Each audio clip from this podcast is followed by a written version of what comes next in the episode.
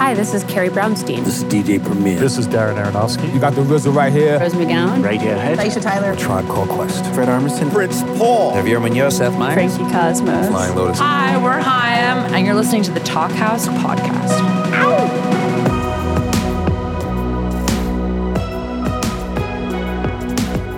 Hello, and welcome to the Talkhouse Podcast. I'm Josh Modell. On this week's episode, we've got a pair of fantastic musicians who've been intimately involved with each other's lives and work for the past decade and a half Cate Le Bon and Huw Evans. Now, Le Bon and Evans each have their own incredible discographies, but they wouldn't really have been the same without each other. They're not in a band together, but each has been a key component of the other's work over the years, starting when they were young and romantically involved. Though they're no longer in that kind of relationship, they're still a huge part of each other's lives. And as you'll hear in this conversation, they like to give each other shit to the point where, while recording, I wasn't sure if there was some real hostility happening. There wasn't, as you'll hear. Evans records under the name H. Hawkline, and this week he'll release his fifth album, Milk for Flowers. It's his most personal and intense yet, though strong emotions remain shrouded in what he once called, quote, strange pop. Hawkline first found a bit of fame in his and Le Bon's native Wales as a TV presenter, but found his musical voice with a unique blend of classic sounding songwriting flecked with psychedelic and folk influences. He's worked with Tim Presley of White Fence a bunch. As you'll hear, Presley even played a pivotal, non musical role in the creation of Milk for Flowers. Le Bon produced the album, helping to shepherd some intense feelings onto tape. Here's a little bit of the title track from Milk for Flowers.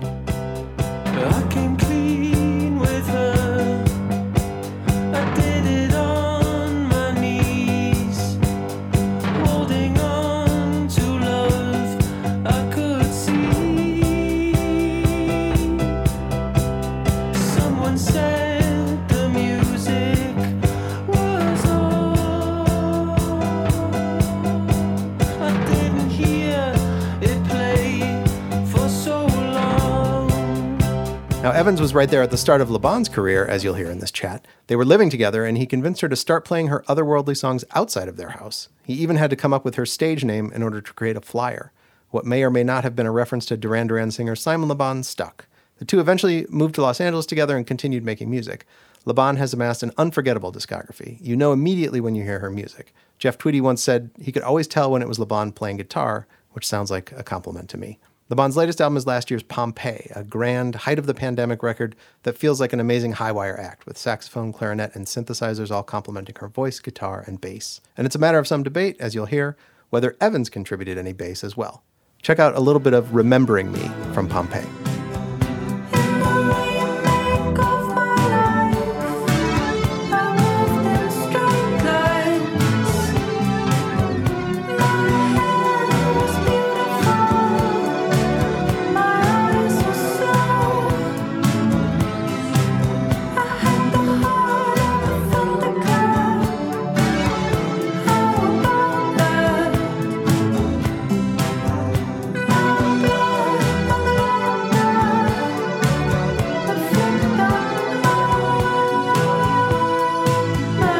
Addition to giving each other grief about song titles and bass parts, the two talk about their history together, about how Le Bon narrowly avoided recording a song that sounded like Jane's Addiction, their different writing styles, and about how the story of Le Bon's first gig was like, quote, a shit indie film. Enjoy.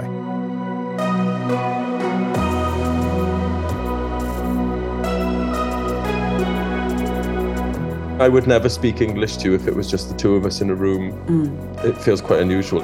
Yeah, and I suppose it's a good uh, get out clause if this ends up being terrible. it was because we had to do it in English. If we would have done it in Welsh, it would have been hilarious. You're in Cardiff, I'm in Los Angeles. What are you doing in Los Angeles? I've been doing some production in mm-hmm. Chicago, and then I came here to work with a friend in between and do some writing and, yeah, work on some pieces. Mm. And then I go back to Chicago to mix and stuff. I was going to ask actually, even though I think I'd like this to predominantly be about me, but I was wondering. Yeah. You've been quite busy consistently for the last couple of years. Yeah. I was wondering where you find the time to do any writing don't know when you're kind of surrounded by instruments all the time. You know, if I'm in the studio with bands or stuff, then there's always little moments where you can pick up a guitar or sit by a piano. And, you know, I do play a lot of guitar when I'm having morning coffee or, you know, before I go to bed. I spend a lot of time alone these days, which is lends itself to to get bits of writing in. Yeah. You're going to say, which is, you know, heaven. And I was going to go, yeah, damn straight. I don't know if it's the same with you, actually, I should know. But I was thinking about this idea of a, you know, of a, of a writing process. And I think, I guess a little bit of background. You and I moved to Los Angeles together 10 years ago, right? Was it 10 years ago? It was 10 years ago. And we were in a, we were romantically involved for 12 years. Well, we were just friends. I think that's where it went wrong.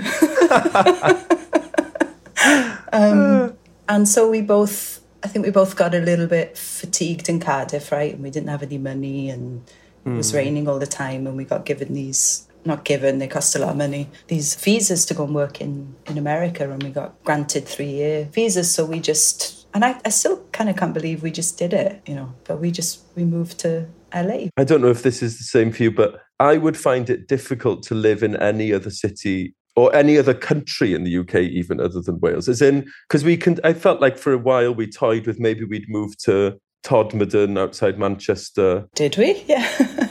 yeah. And I think at one point we spoke about maybe moving to London, but I Yeah. it's it's odd for me to think that LA seemed like an easier, more obvious move. just being able to sit in the sun surrounded by you know all these kind of beautiful trees and cacti and flowers was like a i don't know felt like well what else do you need i guess that's when we kind of first made a record you know that's when we were going there because i was going to make a record in la and that's when i started to think well shit this is getting realer than it has before what is my writing process and I don't know if you'd remember, I'd sit in that kind of hallway trying to just trying to write, and it just didn't.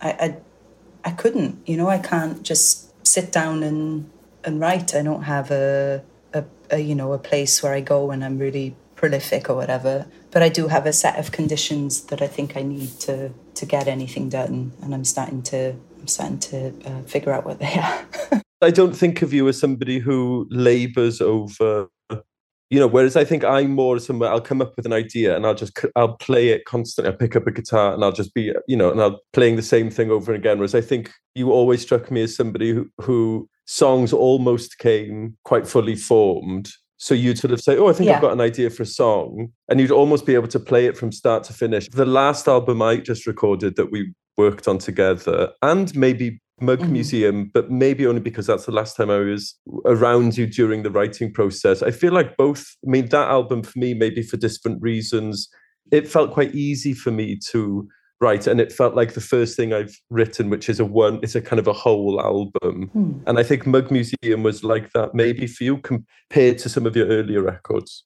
I like the idea of a record feeling like it's you know carved from the the same rock. There are a lot of records I love that are you know recorded in lots of different studios, written in lots of different places, different band on each song. You know, and I um, but for me, I've, there's something that makes me feel kind of antsy about that. You know, everything has to kind of be this uh, unified thing on a record. It's funny because where has that come from? Because all of your records have recorded that way. Mine have all been recorded that way. So I wonder who is that? Do you think from? I'm imagining is it I don't. I, I don't know. I guess when we came to do Mug Museum in LA, and that would have been the first time that we would have recorded in, you know, a studio with a producer, and uh, I guess previously, you know, the kindness of Chrissy Jenkins was, you know, who Yeah. would let us go and and record and explore and figure out how to be in a studio, which I'm, you know, endlessly grateful for. And I guess, you know, you when you have a very limited budget, you figure out how to make a record quickly, don't you? You know, two weeks in a studio, you you get, get your friends to produce because they do you a really good price? yeah, still. yeah. Rates have gone down for you. and I enjoy a sound that returns on a record. I enjoy a motif sometimes that returns on a record, or you, mm. you know, the drums all sound the same, or you know, you you you feel some of the process when you're listening to it, even if it's a shadow on the wall, you know. And but you know, last record, I guess you were around for a lot of that, right? And that was mm. That was because of the pandemic. It was a very different process, and I think it's good for the process to evolve in a sense. But it's funny because your evolution was born out of, in a way, a technical devolution because you you know recorded it all in the house in Cardiff. You know the the natural trajectory is oh bigger studios, you know a, a, larger cast of people. Whereas with that album, it probably feels like the biggest I would say step forward. Or, or, or felt like one of the most different records you've made in a while, but it was born out of. But strangely, studio-wise, you went back to and recorded it. It's a bedroom album in a way, and it's more than that. But You've basically done a bedroom pop record. Thanks, mate. That's right. But do you know what uh, I mean? Yeah, I do. Yeah, it was recorded in a bedroom. and you went to Rockfield, a big fancy studio. Yeah, I did the opposite. But it's funny, the studio I was working in in Chicago, um, Summer Dry Cleaning came in to visit and they were talking about Rockfield and asking if I'd ever been there because naturally they I think they assume because I'm Welsh and it's just down the road from Cardiff I would have utilised it. But it was always a studio that felt really inaccessible to me because it's where all the yeah. big you know, the big rock bands went and I remember, you know, visiting the furries there once with Kat and just being like, oh my God, you know, this is like another, is a whole new world of something that isn't for us, you know. Yeah, yeah. Um, so I think it's really funny that you've recorded that. it's like you going, oh, I don't have much budget to pay you, Cate. Oh, cool. Where are we making the record? Uh, Rockfield. That's me to a T, isn't it, really? I mean, kinda, yeah. But I loved working there. And I think that for the record you wanted to make, it was a great choice. Being able to just go somewhere and stay there for the whole recording process and not having to go home every day, you really kind of, you're able to sort of immerse yourself in what you're doing and you wake it's it's the only thing you think about the outside world stops existing and it's just all about the people that you're playing with and the thing that you're working on and i think because of the personal nature of the record and i think being able to just go away to record it and lock ourselves in that space and be able to kind of live live it for a couple of weeks or 10 days however long we were there i think benefited the music and the process it is a very personal record to you it felt it felt safe. It felt like, you know, yeah, that everyone was taking care of each other. And, you know, you have one of the, you had one of the greatest guitar players we know chefing for you all week, right? you know, you really know how to put, how to use people. Tim, you happen to be over in the UK whilst I'm recording. I'd love you to be a part of my album. We yeah. need a chef. he did play some amazing guitar as well. But the importance of his presence for you when it was, you know, quite a vulnerable record and, you know, something that he understands and his and this isn't to, you know, to diminish him as a musician because I think later in the process he played some of the best guitar on the record aside from um, some bits I think I laid down. Um, you actually don't play guitar on this record, but if you want to, oh, if you want to, if you want to get into, if you want to play the who plays what on whose oh, albums, no, we don't. can do it. we'll wrap I it up with a no. Let's. I've got some of your records here. We'll go through song by song and we can work out who plays oh, what. We'd, it's fine. It's you sure? Fine. Yeah, I don't think you should spend this time diminishing a woman's efforts. nice. Yeah. Nice. I think we're really fortunate from, you know, the scene in Cardiff and playing music with, you know, best friends and people you trust and love. The importance of having people who you trust and love around, you know, regardless mm. of the what everyone's playing or not playing. It's the same with the people who you take on tour. It'd be really considerate and careful about who you you you know you choose to spend that time with and share this you know incredible thing with because it's mm. it's it's um, you know it's important isn't it you know to have people around you who you can trust and lean on and you know who will be completely honest with you i think over the years we've all kind of gone off at different trajectories but we always you know pool come back together when somebody is in need of you know a hmm. little bit of comfort or a little bit of guidance or just to be mm. you know heard so i think it's um you know i joke about tim cheffing but i could see how important it was for you because you've also always been a huge fan of his mm. but on a personal level the kind of him just going this is fucking great Huw meant so much to you. I think musically, but also lyrically. Yeah, I think yeah, having him there as somebody who you know we have a sort of shared experience of something and and i think having you there as well you know you're lucky if you can you know having a friend who you can say oh could you produce an album for me is great but when you're also you know the first reason for asking you is because you're one of my favorite producers. The fact that you're my friend and you know me really well is a bonus on top of that you know. I would mm. that what comes first is the the trust i have in you as a producer that i know that you know when it comes to arrangements or helping me build the record that i trust all of your decisions. Maybe on the way there we fall out and i disagree with you and i get and i have a sulk when you tell me to play less when i'm playing bass but eventually we get there in the end and i know yeah. that you'll be right but what i think also with this album you know some of the lyrics aren't poetry they're just statements of things that happened mm-hmm. or how i felt and i think i it was important to have people around me whilst i was doing that that I didn't have to second guess myself. I could mm. say these things and mean them in a way that maybe if I was surrounded by people I didn't know or I would feel embarrassed. That's again, you know, whether it's touring, whether it's being in a studio, you want to feel completely uninhibited and mm. you know, it's I think it's, you know, a, a beautiful thing that often, you know, often you do feel creatively inhibited around people who you've known the longest. You know, that kind of pattern yeah. of people going, well, what are you doing that for? You can't, you're not, you don't do that. Or, you know, mm. and we do, you know, we do. We're we horrible to each pretty, other. Yeah, we're pretty brutal. we are pretty horrible to each other, but it doesn't, it, it's freeing in a weird yeah. way. It's not like in, inhibiting, which I think is, um, really fortunate. We've definitely been in situations, I think, when other people hear us talking to each other and they're like, wow, you were all really horrible to each yeah, other. Why do you hang out with each other? Yeah. Yeah. And I think it's just habit, right? Yeah. But I, I think when you're so comfortable with somebody and you know there isn't, you know, you can, yeah, I don't know why we do. It's horrible thinking about it.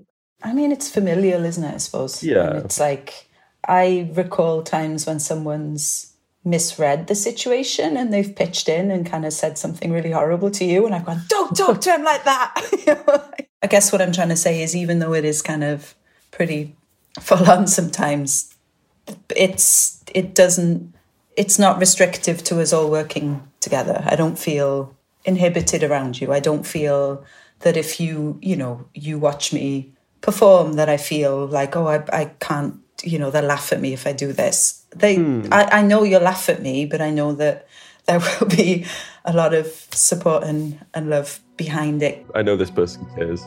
Yeah. Yeah. yeah.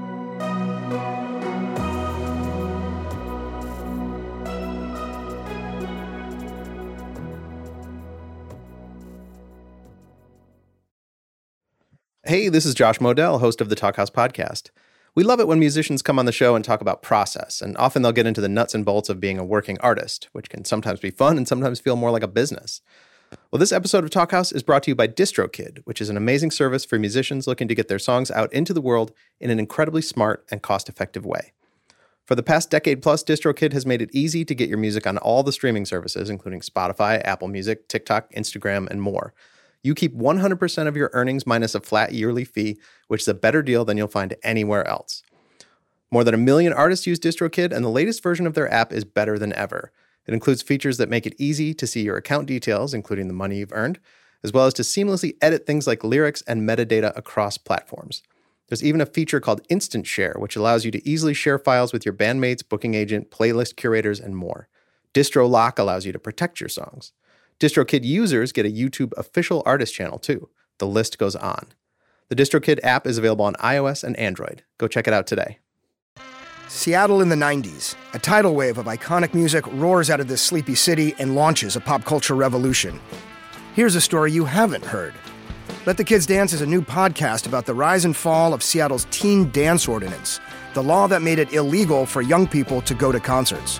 A story of moral panic, grassroots activism, and an unstoppable music community that fought for its freedom.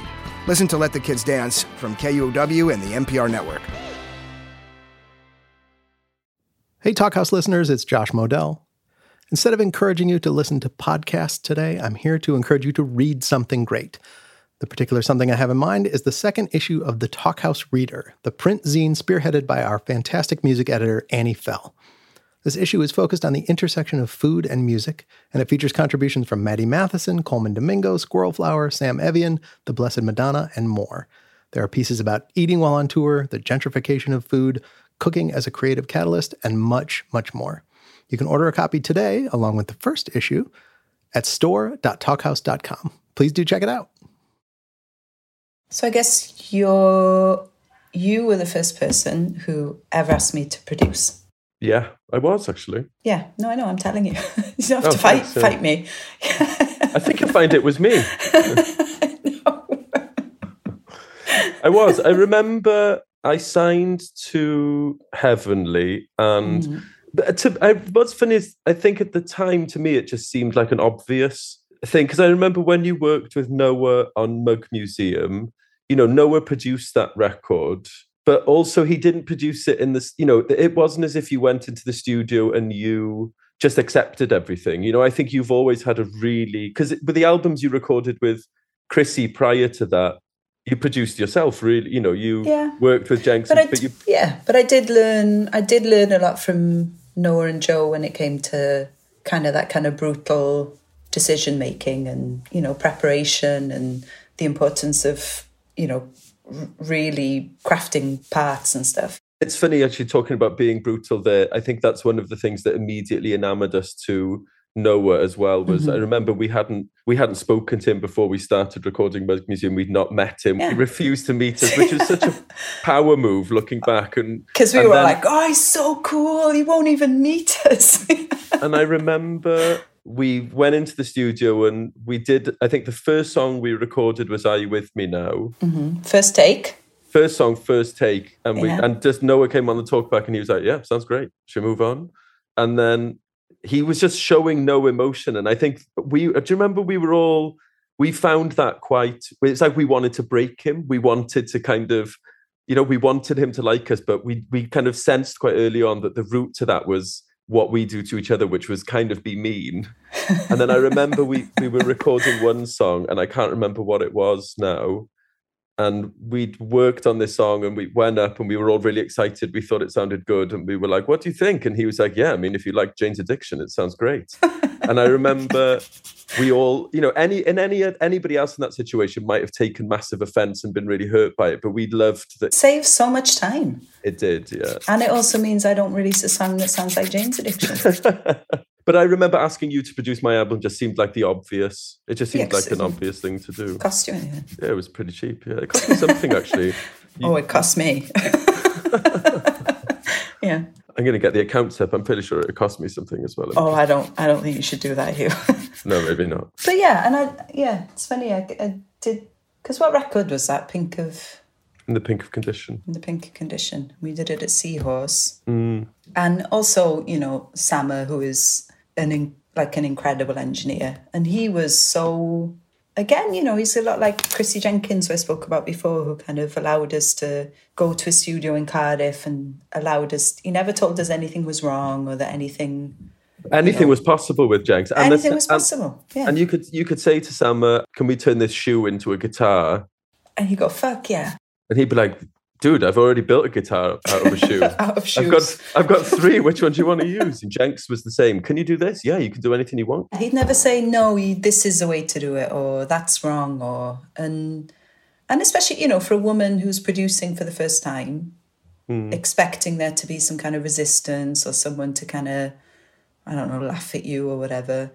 Hmm. Sama was just he was stoked that I was doing it, and he would help me in every single way possible, and he'd teach me things, and it's like no one's competing everyone's just making this thing together and holding hands and you know running running through the forest but uh but yeah that record turned out well right Yeah, it's okay. I think there's like there's a few good songs on it. I think you did a great you did a great job, and maybe some of the songs are a bit bit sketchy. what songs are on that one Um, don't make me say don't make me say them out loud. is there a song called spooky dog on it Yeah, greatest song known to mankind. It is on it. Yeah, i like that song yeah, it's a good song, but it's one of the ones everybody loves to make fun of me for. I mean, understandably, it's called Spooky Dog. yeah but it's also because if i wrote a song called spooky dog Huw oh, you'd never hear the end of it. no so it's I think it's fair. Somebody asked me recently, what do you think Cate brings to your music and what do you bring to hers? And I was thinking that I think with you, because you like to kind of deconstruct. So with my music, I think sometimes I will go for a straighter arrangement or go for an obvious part. And I think you're really good at kind of honing in on what is the actual interest interesting thing in the song? And it might be not the first thing that i would think. So there's a kind of dismantling of the song and rebuilding it around that element. Mm. and then i think i it's for your music it's the opposite. I feel like there's a real there's a blow coming here. No not at all. Go on well go i just on. think your music is already so deconstructed that i think maybe i play the more obvious thing on your song and make your music more listenable. Yeah oh. We haven't played on my records for years here. Uh, that's true, actually. I was thinking because I nearly played on. Oh, hang on. Hang on. Um, you set them up. No, I didn't play on the last one. I remember on the last one, there was one song I think you wanted me to have a shot at playing bass. Uh, no. then, no, you mental. I'm not mental. No, I've not made it up. There's no reason for me to. If you'd let me finish the wonderful tale I'm about to tell. I would you, let you play bass on my record. This is not about who the best bass player is. I would never have let you play bass. Oh, this is classic false memory syndrome. oh you asked God. me, there was one song that you couldn't come up with a bass line for, and you said, Do you want to have a true. shot at I said, Do you want a shot at this song? You said Do you want to have a shot at the bass on this song. I right. think it could be really good, but my bass lines are just so deconstructed that it doesn't they just don't even sound like bass lines. Wow. Okay. I couldn't come up with anything. But also no, B it was I remember that, yeah it was hard for you. I think the best thing about the last record was the fact that everything, every instrument you were able to play, you played it yourself, and if you weren't able to play it yourself, you you you wrote the parts for other people, which I think is the first time you've done that. I think. Yeah, I mean, not ev- not everything. There were a lot of the saxophone parts that came from Euan and Steve, I think, um, and you know, Stella is. I think I wrote a lot of the record knowing what Stella would kind of almost instinctively play, you know? Yeah. I still don't remember asking you to play bass. It's a strange thing for me to make up, but. Not really. I'm trying to think which song it was. Um, mm. What songs are on it again? I don't know. Um, no idea. But yeah, well, I suppose in the same way that you you were the first person to ask me to produce. I feel like there's a uh, no. It's just no. I, I when I first made a record, hmm. and I only started doing gigs because of you. So if anyone wants, yeah, to blame you for that, um, because you just were sick of me playing songs in the house, and you just put on a, a just get just get out the house, just get out the house and play them. Yeah. So you yeah. put on a you booked a show for me and Sweet Baboo. Yeah, in a Caribbean restaurant, which is like a it's almost like a it's like a shit um, indie film kind of. Yeah. Um, yeah, where you you printed out loads of posters and put them up around the city. And the poster was a photo of a goat, if I remember. It was just a big yeah, photo of a goat. It was a big photo of a goat, yeah. And it's also why you're called Cate Le Bon, because you had a friend called Nia who used to call you that. And I remember I was designing the poster and mm-hmm. we just needed to put a name on the poster. Not we, because I wasn't involved. yeah, I was like, well, like, yeah. there needs to be a name, so I'm just going to put Cate Le Bon. And it was yeah. like, oh, okay, fine, whatever and then it stuck. It stuck. But um, but when it came to artwork for my first record, I just asked you to do it, even though I think the my only the only artwork you'd ever sent me was when you were trying to woo me over email many moons ago, and you would make uh, horrible collages. I did make horrible. yeah. I think there was a recurring collage of a of a Ginster pasty, a, sh- a Ginster pasty, but like a sheriff made out of Ginster pasties. Yeah, and somehow I thought it was natural that you would then do the artwork for my first record, which you did a great job of, and then you've done the artwork ever since, and artwork for lots of other people. So you kind of you owe me. I do, yeah. I owe you. You owe me. Yeah, it all goes.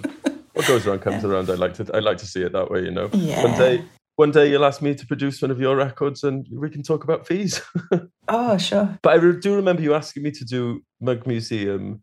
And, you know, I am definitely a person, somebody could ask me to do something and I'm I'll just say that I'm able to do things that I'm not able to do and then watch videos on how to do them. I think you said, Do you think you could do a record cover? And I was like, Yeah, definitely. And then immediately went upstairs and Googled watched YouTube how videos. to make a how to make cover. Basically, yeah. I think that's how it happened.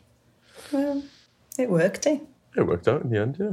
Made a couple of quite nice sleeves. Yeah, it's become important to me that you, even if you're not involved musically, you are around for the process. So you, I'll talk to you a lot about, you know, my struggles with it, or what it's about, or where it's come from, because you understand me and you can probably read me better than anyone. There's, I trust that all of that is kind of put into this record cover, and I think someone said about the last one, which I thought was a really it kind of highlighted that for me. It, it, I thought it was really beautiful, as they said that the cover felt like the the tenth song of the record, hmm. which I think is you know a really lovely thing, and a, it makes sense considering how you can funnel all of that into something that means something. You know, hmm. yeah, but you're still an asshole. you, you, you too, mate. You too. I was, yeah, I was wondering whether I was going to ask actually if you felt weirder, not weirder, but with the last, with the, I've never asked you this or thought about it, but when we were recording my album, whether you felt any differently about the sort of how you were going to work on it or what it was going to be like because of where the record came from and whether you sort of whether you sort of took that I don't know just it just occurred to me Your now whether- record. yeah Your record is very much about grief, and I obviously, as one of your closest friends, was close to you whilst you know that was you know these things were happening in your life, and so of course I think naturally you know there was a again you know like a, in the same way that Tim being around was important, and I felt that there was an extra layer of you know with this brutal honesty that we've spoken about there was it had to also be very delicate. Hmm. And you know when you know that there's this added importance to something that is already important to you but this had an extra an extra weight. I felt it and i cried a lot but didn't you know not in front of anyone. I felt the weight of it and that my job in that moment was to do the best that i could for you and, and the songs you know. And I, you know I, that's not to say i wouldn't have anyway but there was Yeah, this yeah, no. real kind of you know um additional and I, I think emotionally as well you know when it came to the mixing process and, and all that stuff it was just a lot more em- emotional right and i think that oh yeah for sure. I because it mean, was because it was me you could show that emotion and you could allow Yeah. yourself to to bend under it and to and knowing that i understood and that we didn't really need to explain or discuss Hmm. or you know that and i think you know again it's a similar thing isn't it there's there's a lot that is understood without having to say it and when you work with people under those conditions it's a really beautiful and, and fruitful thing i think yeah there's a sort of musical language that you already speak so you kind of hit the ground running as well Yeah, but even just from a you know just from an emotional standpoint as well, because Yeah. it is it is all emotional. You know, it's all mm. making music is a is a really emotional thing, and I think when you have just that you know that feeling that there are people in the room or people around you who understand, and you don't need to explain something that is really hard to explain. That's kind of why you're making the music in the first place. Hmm. Then it's a really really beautiful thing to be able to lean into and lean on.